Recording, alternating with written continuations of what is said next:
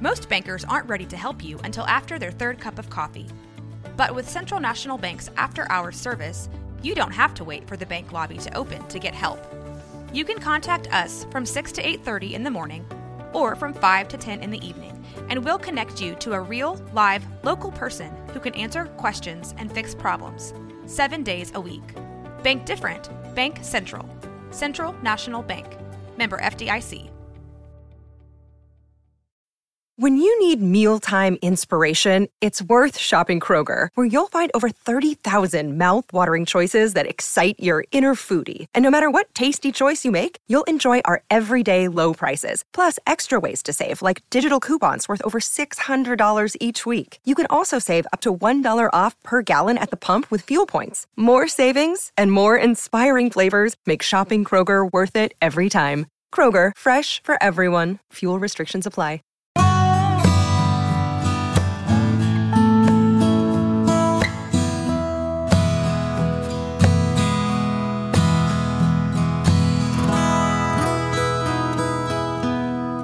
This is Central Texas Living with Ann Harder.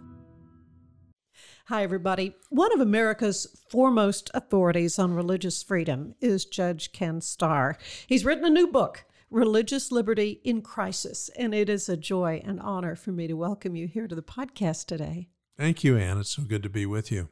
Well, first, I want to start by saying thank you and Alice, for choosing Central Texas to live. I mean, you could have chosen anywhere to live, and we're just so honored that you're here in Central Texas. Well, you're kind to say that. We love Waco. We love Central Texas. It was a joy to move back to my native Texas 10 years ago when Baylor invited me to come on board, and Alice took to it like a duck to water. She really fell madly in love with Waco, as well as Baylor and the beautiful life there on campus. So we view it as a blessing to be here. So thank you for saying that. Oh, well, it is a joy again to get to talk to you. The cause of religious freedom is not a new one for you. I mean, this is something, religious liberties really around the world, is something you've been concerned about, right? For virtually my entire professional life, I've been engaged as a lawyer. I saw cases as a judge. And since moving into higher education, and then even after leaving higher education, I've been very deeply involved and, frankly, increasingly concerned about the state of religious liberty in America. But thank you for saying around the world. I serve on a nonprofit group that worries about and tries to engage in promoting the idea of human freedom and human dignity around the world. And I hate to see it, but it's getting worse. Things we should be making progress, we're not around the world.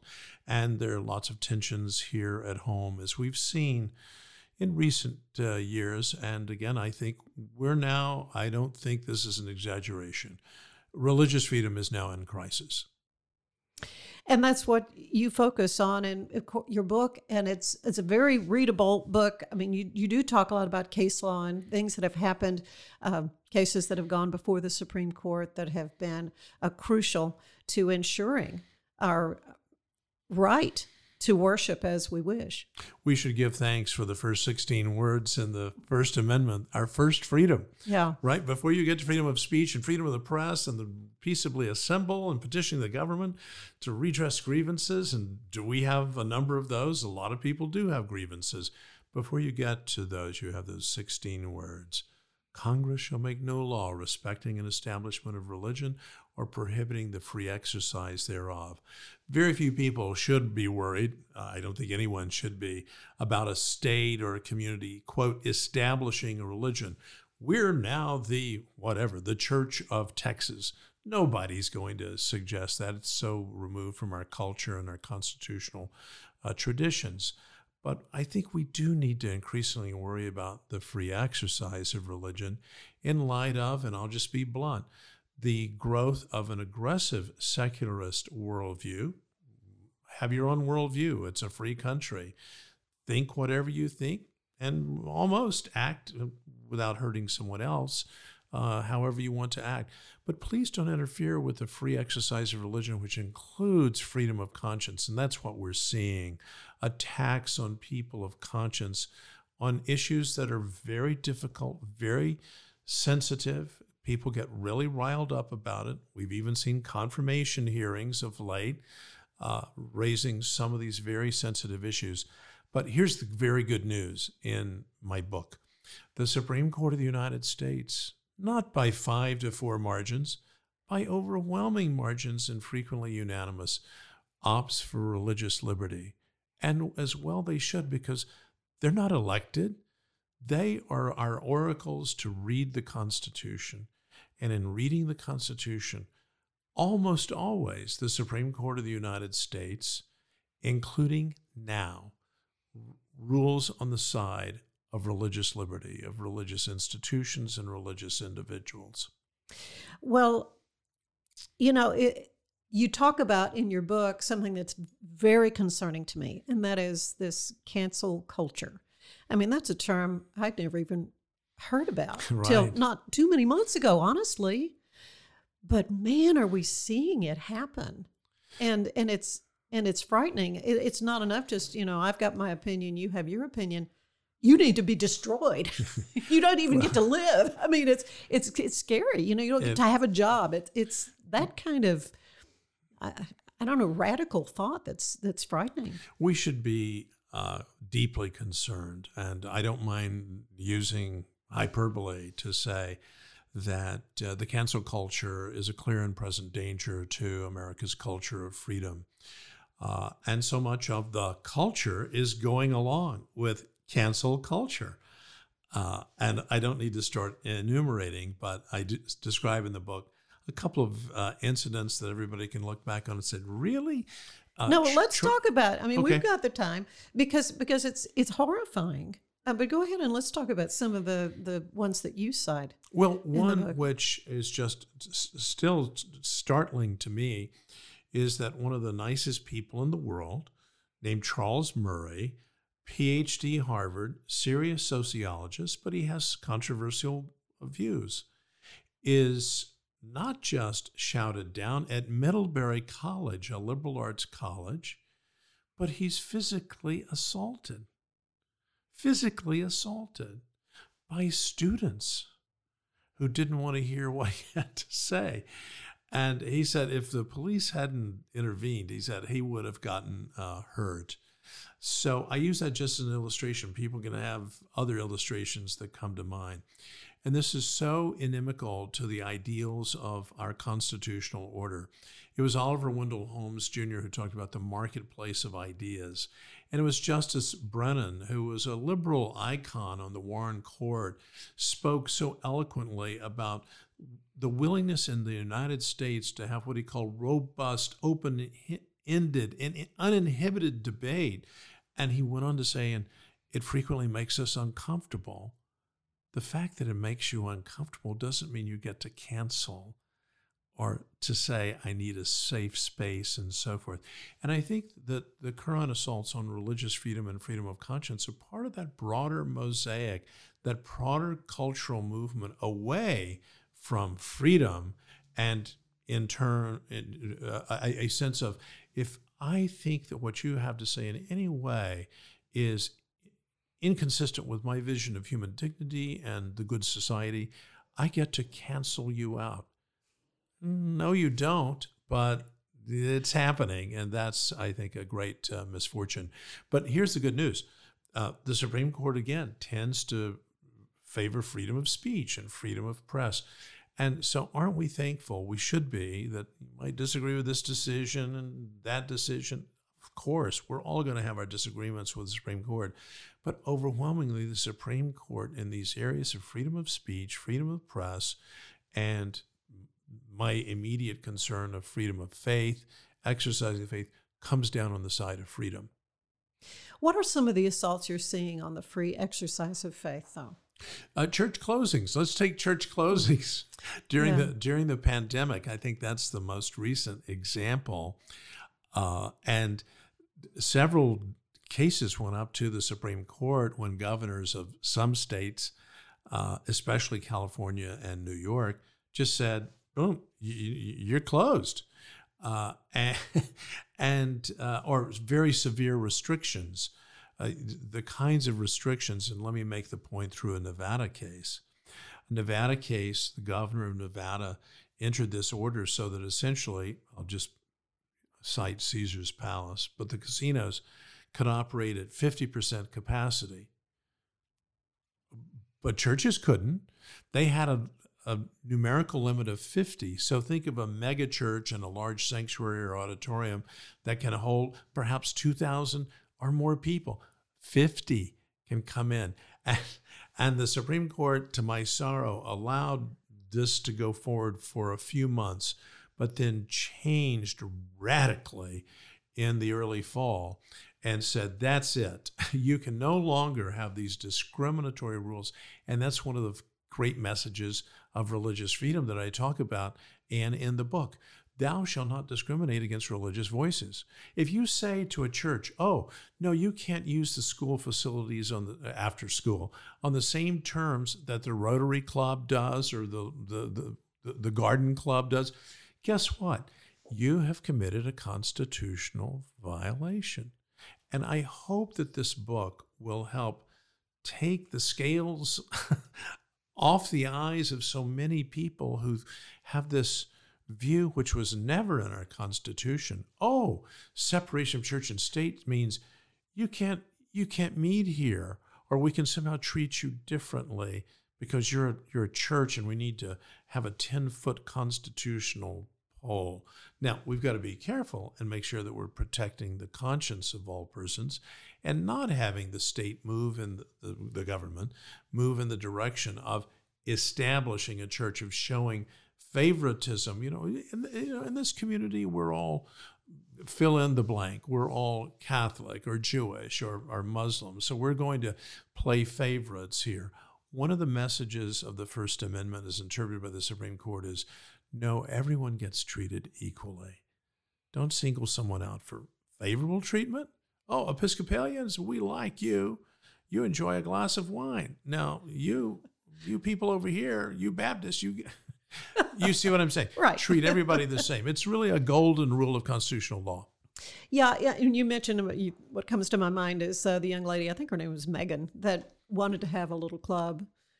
After school hours, though, used one of the rooms, I guess, in the school. And it was like, no way, you can't do that. And she was inviting all faiths to come to this Bible study, I presume. And that was one of my formative experiences, because her name was Bridget Mergens. Oh, is it Bridget? Yeah, I knew there was an M. But Megan is Mergens, yeah. Okay, that's where it is. Bridget was a public high school student. She goes to this public high school as a sophomore. It's a very large, mega school. And she says, oh, I want to start a Bible study club open to everyone. The people said, no, you can't do that. And she said, but excuse me, you have 30-some-odd extracurricular groups. You've got the French club and the chess club. And you've got the Dungeons and Dragons Club or Dragons and Dungeons. And the school said, oh, no, separation of church and state. Totally wrong. So I ended up arguing that case in the Supreme Court, which ruled 8-1 in favor of Bridget. And the one justice who didn't on the equality principle said, when Congress stepped in to pass this thing called the Equal Access Act, that's so intrusive into the federalism values of local control of schools. It was not a very, I thought, well-reasoned opinion. But here's the point, 8-1. So the most liberal or progressive members of the court said, come on, school, equal protection. And Congress had spoken to this almost unanimously and said, school districts, and by the way, it came out of Lubbock. The Lubbock ACLU tried to keep one of these clubs out of a Lubbock high school. Yeah. And the Supreme Court didn't take the case for whatever reason. And Congress stepped in and said, and I'm talking about Congress. I'm not talking about the Republicans. I'm talking about the Congress of the United States. Almost unanimously passed the Equal Access Act, that if a school district, they all do, receive federal funds, guess what? You can't discriminate against Bible clubs. Excellent. Well, and that's pretty good. Simple. Yeah, and it's for those of us who like logic and, you know, and justice, it seems only fair and right. What I loved also in your book, toward the end, really, you cite a number of local faith heroes of mine who've been a part of this, in fact, this podcast, like Susan Peters, who her important fight against human trafficking, and Jimmy and Janet Dorrell. Mm-hmm. Jimmy's been on this with Mission Waker, the good work of Chip and Joanna, you know, and this kind of work needs to continue what they're doing, you know, without, you know, a hindrance by the government. Exactly. And I call that chapter an American Grace. And that wasn't from Amazing Grace. It was drawn from a book by one of the leading sociologists in the United States, a Harvard professor, Robert Putnam, and he co-authored it with a professor from Notre Dame. And he titled the book American Grace. And he shows through social science that churches in particular, but religious institutions, help ennoble people and they help society flourish. So you start thinking, oh yeah, Methodist hospital, didn't I? Or Baptist hospital. Mm-hmm. Isn't there a Methodist children's home here? Yes, there is. And so the question that he addresses is, are we better as an American people, a more loving and caring community by virtue of churches and people, religious folk, carrying out their vision of what the life of faith means? In the scripture, in the New Testament, faith without works is dead. And that's what you see in a Jimmy Dorrell and the other wonderful ministries of the churches here in this community, each having some role to play, making our community a better place. And that happens all over across America and all over the world, if the churches and people of faith are allowed to carry out their ministry. And that's a big if. Yes, because there are forces that want to shut down the church, that want to shut up, you know, people of faith, and keep them out of the public arena. In fact, I don't know if, are you familiar with it's a satirical website called Babylon Bee? No, and anyway, no, it's all satire. It's pretty funny. Yeah. But the headline was "American Christian bummed that following Christ may soon actually cost him something." with the quote, "I wish Jesus would have warned us about this in the Bible." So, have we kind of grown complacent, and in fact, the church may come under true assault? Right, it may, but our Constitution protects us as long as we have honest and honorable judges, whoever appointed them, who are faithful and true to the Constitution. But just think, are we better society by virtue of Martin Luther King Jr.'s leadership of the Civil Rights Movement? Are we as a world better by virtue of having Mother Teresa as an icon? Oh, the abolitionist movement. Who was dominating the abolition? Oh, they were all preachers, pastors, ministers of the gospel. And Nelson Mandela, look at what he says when he emerges from that horrible prison experience and he sees what's unfolding and he talks about the missionaries. He's not known as a paragon of faith, a Christian icon, but Nelson Mandela saying so much good, the most good that has been done in my country, been done as a result of the missionaries. And I would say go to some of these countries and you'll see that's really true. Social science supports that. An article in the American Political Science Association, peer-reviewed, said that societies that allow missionaries in go up in terms of income, health, and education. Guess what missionaries do? Albert Schweitzer gives up his philosophy role and his leading musician status in Europe, the world's living expert on Johann Sebastian Bach and a renowned organist himself. He feels as a Christian he's called to go to medical school and become a medical missionary to Africa. It wasn't just, oh, I believe in humanity and human dignity. It was, I've got to go serve. Serve, yes. I've got to go serve. Now, obviously, someone can have a secular viewpoint and have that, but come on, look at who is out there hustling and making the world a little bit better. It's Jimmy and Janet Dorrell, right? It's Martin Luther King Jr. It's Mother Teresa. It's Susan Peters. Mm-hmm. And so laying forth. Down their lives, really, so to help. Yeah. You can say, I disagree with their faith vision. How can they believe all this? Fine, that's your view. Welcome to a free country. Please allow them to act. Don't try to oppress them. Don't try to repress their voice. Allow freedom to flourish.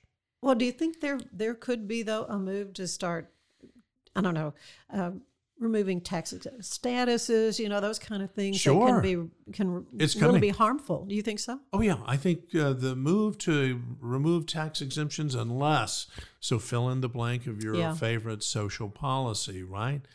And I don't even want to imagine what those might be. But yes, indeed, I see that coming soon because tax exemption for churches and ministries and so forth is really part of the equality principle, right? That, well, the museum is tax exempt, right? So is this park, which that's tax exempt. What about churches and so forth? So just treat everybody alike. It's the equality principle, which is one of what I call in the book, and one of the great principles. There are 6 great principles that every American will agree to, every American of goodwill will agree to and said, yeah, I learned that in kindergarten. Well, but here's the application of that large and important principle in the context of religious freedom. One of the other cases you talk about that I thought was interesting had to do with a monument, I think to World War I. Yes. Lives lost, and it was in the shape of a large cross. Yes. Let's talk about that.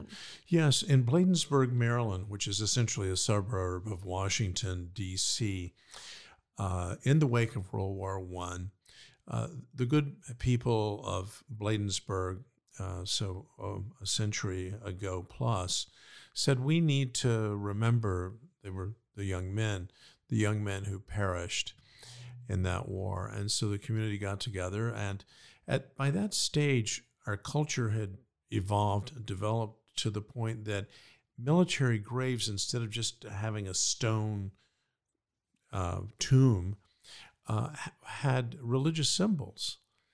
That had not been traditional in cemeteries, in military cemeteries. And so it started in Europe and then spread across the Atlantic, that you have crosses, Jewish stars, the Stars of David, and so forth.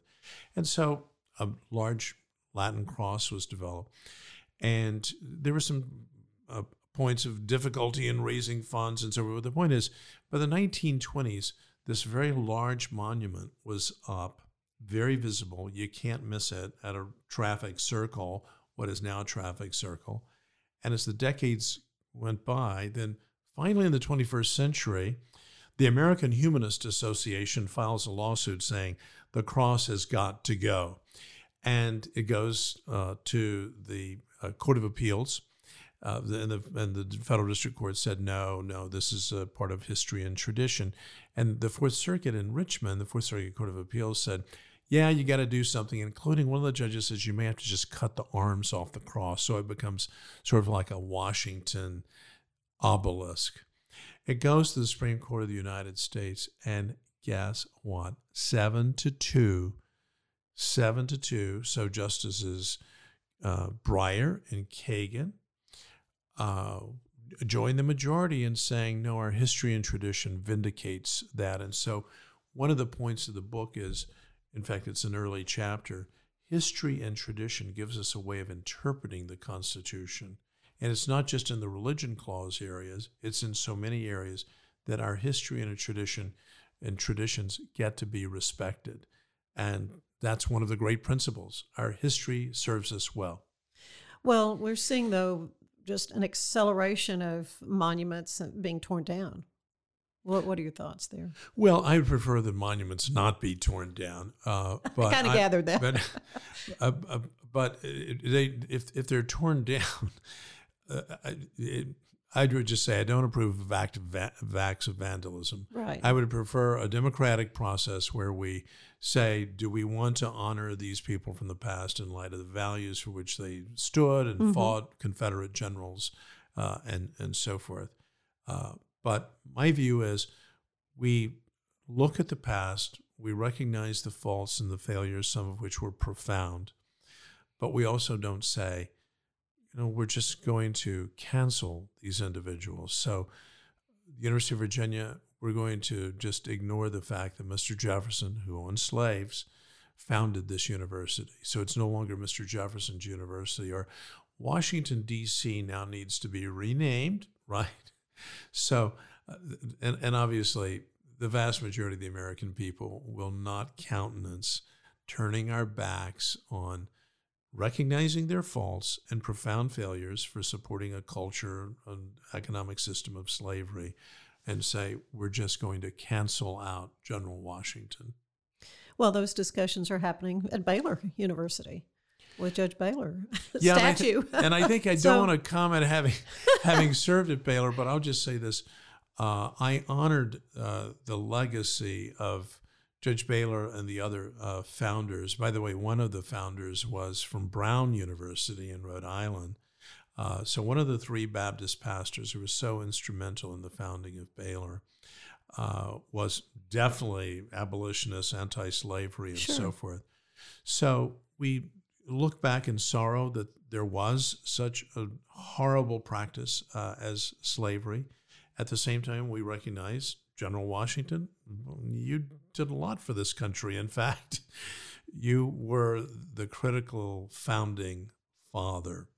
And so to Judge Baylor, we can condemn, and rightly so, morally, the fact that he would have engaged in the practice of slavery, but we can still honor the fact that he wanted education, and here was one of the things on the other side of the ledger. Baylor University was coeducational from day one, and that was an age when women didn't go to colleges, even in New England, right? Progressive New England. No, and women didn't have the right to vote. So some of those Baptist pastors were really friends of freedom, and they should be honored. Yes, absolutely. Oklahoma Senator James Langford spoke to some fellow conservatives about the erosion of religious liberty. Recently, I saw his speech, and he said, in the words of James Madison, your religious opinions are a property of particular value. Your faith is your property, not the government's property. He says, it's like your car, your house, your Browning 12-gauge. It's your property. The problem is not everybody believes that. Yeah. So I think we need a restoration of these first principles on which we all should be able to agree. Let's learn to live with our deep differences and respect those differences, but not try to cancel out voices, but also recognize American grace. So much good has come from the religious community, the faith community. So let's say, yeah, we want more Mount Sinai's. We want more Methodist hospitals in Houston and Baptist hospitals in I started to say in Baylor, in Waco and Central Texas, and so much good is done by these institutions. So let's celebrate that and certainly protect the freedom to establish these institutions. Well said. Well, I like to end these visits with a questionnaire. It's similar to the one the late, great James Lipton used on Inside the Actor's Studio, if that rings a bell with you. And the first is, what's your favorite word? Oh, my word. My favorite word is encouragement. All right. Your least favorite word? I guess it'll be very original.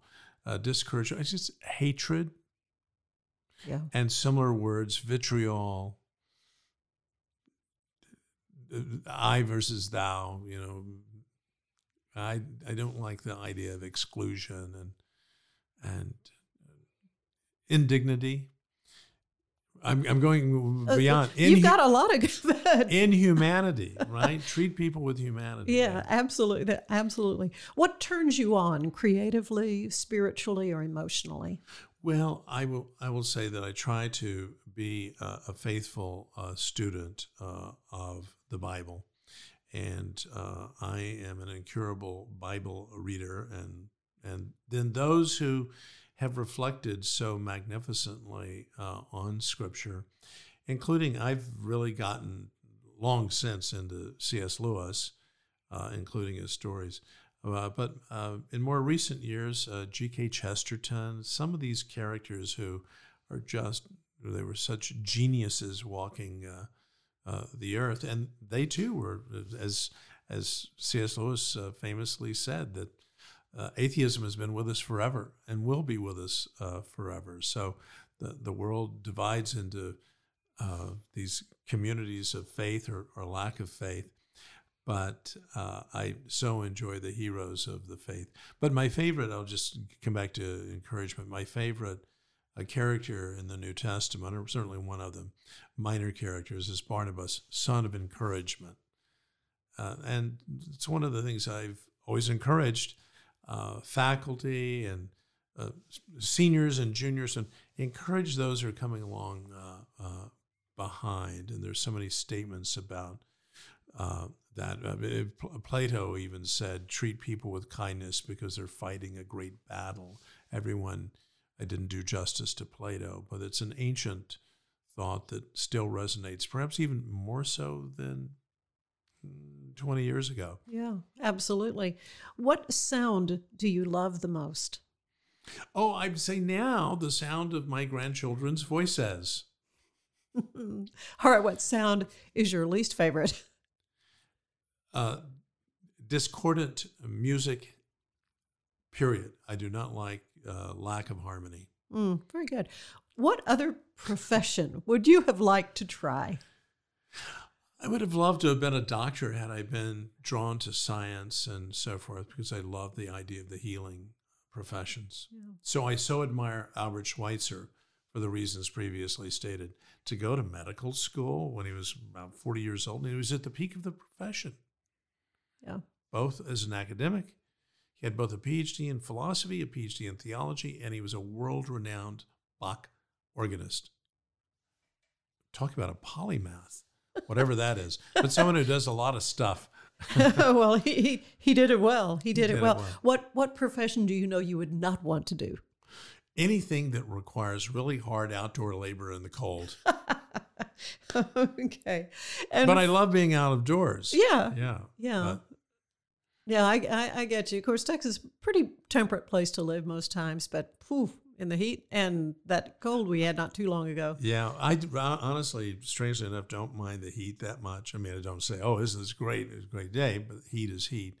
But cold, yeah, not good, especially what we suffered through. And oh, yes, that's a topic that you'll probably be hitting in this podcast yeah. At some juncture. Well, finally, what do you want to hear God say to you when you enter the pearly gates? Good and faithful servant. You fell down a lot, but you tried to pick yourself up. And Potter Stewart was a justice on the Supreme Court when I was clerking at the court so many years ago. And when he was asked, what do you want on his tombstone? He's a very elegant guy, Yale College, editor of the Yale Daily News, Yale Law School, a very elegant lawyer in Cincinnati, Ohio, and a judge and then a justice appointed by Eisenhower. So a long time ago. He said, a good judge. Pretty simple. Well, you are a good judge. Well, thank you. And you have written an amazing book, as Religious Liberty in Crisis, Exercising Your Faith in an Age of Uncertainty. Judge Ken Starr, how can folks get a copy? They can pre-order wherever books are sold, obviously online, and then it will be in bookstores everywhere, I hope. In April, the publication date is April 13, but by all means, get your pre-order in on wherever you choose to order online. Well, it's been a delight. It's an excellent read. I highly recommend, and thank you so much. Thank you, Anne. I so appreciate being with you. Central Texas Living is part of the Rogue Media Network family. Be sure to check out their other shows at roguemedianetwork.com. Please rate us 5 stars on iTunes and anywhere else you get your podcasts. Join us again soon for more Central Texas Living, the podcast.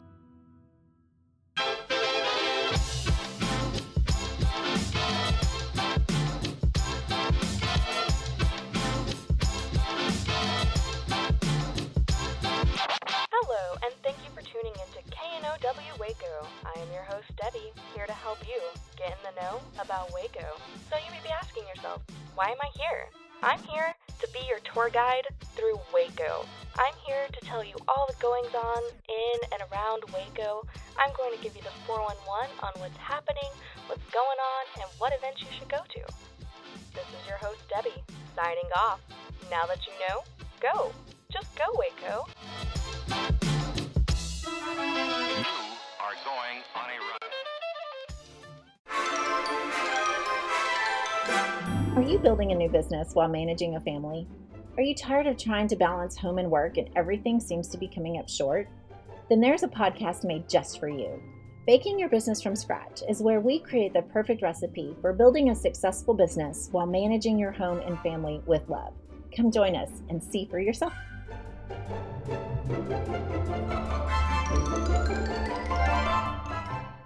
This has been Rogue Media Network Podcast.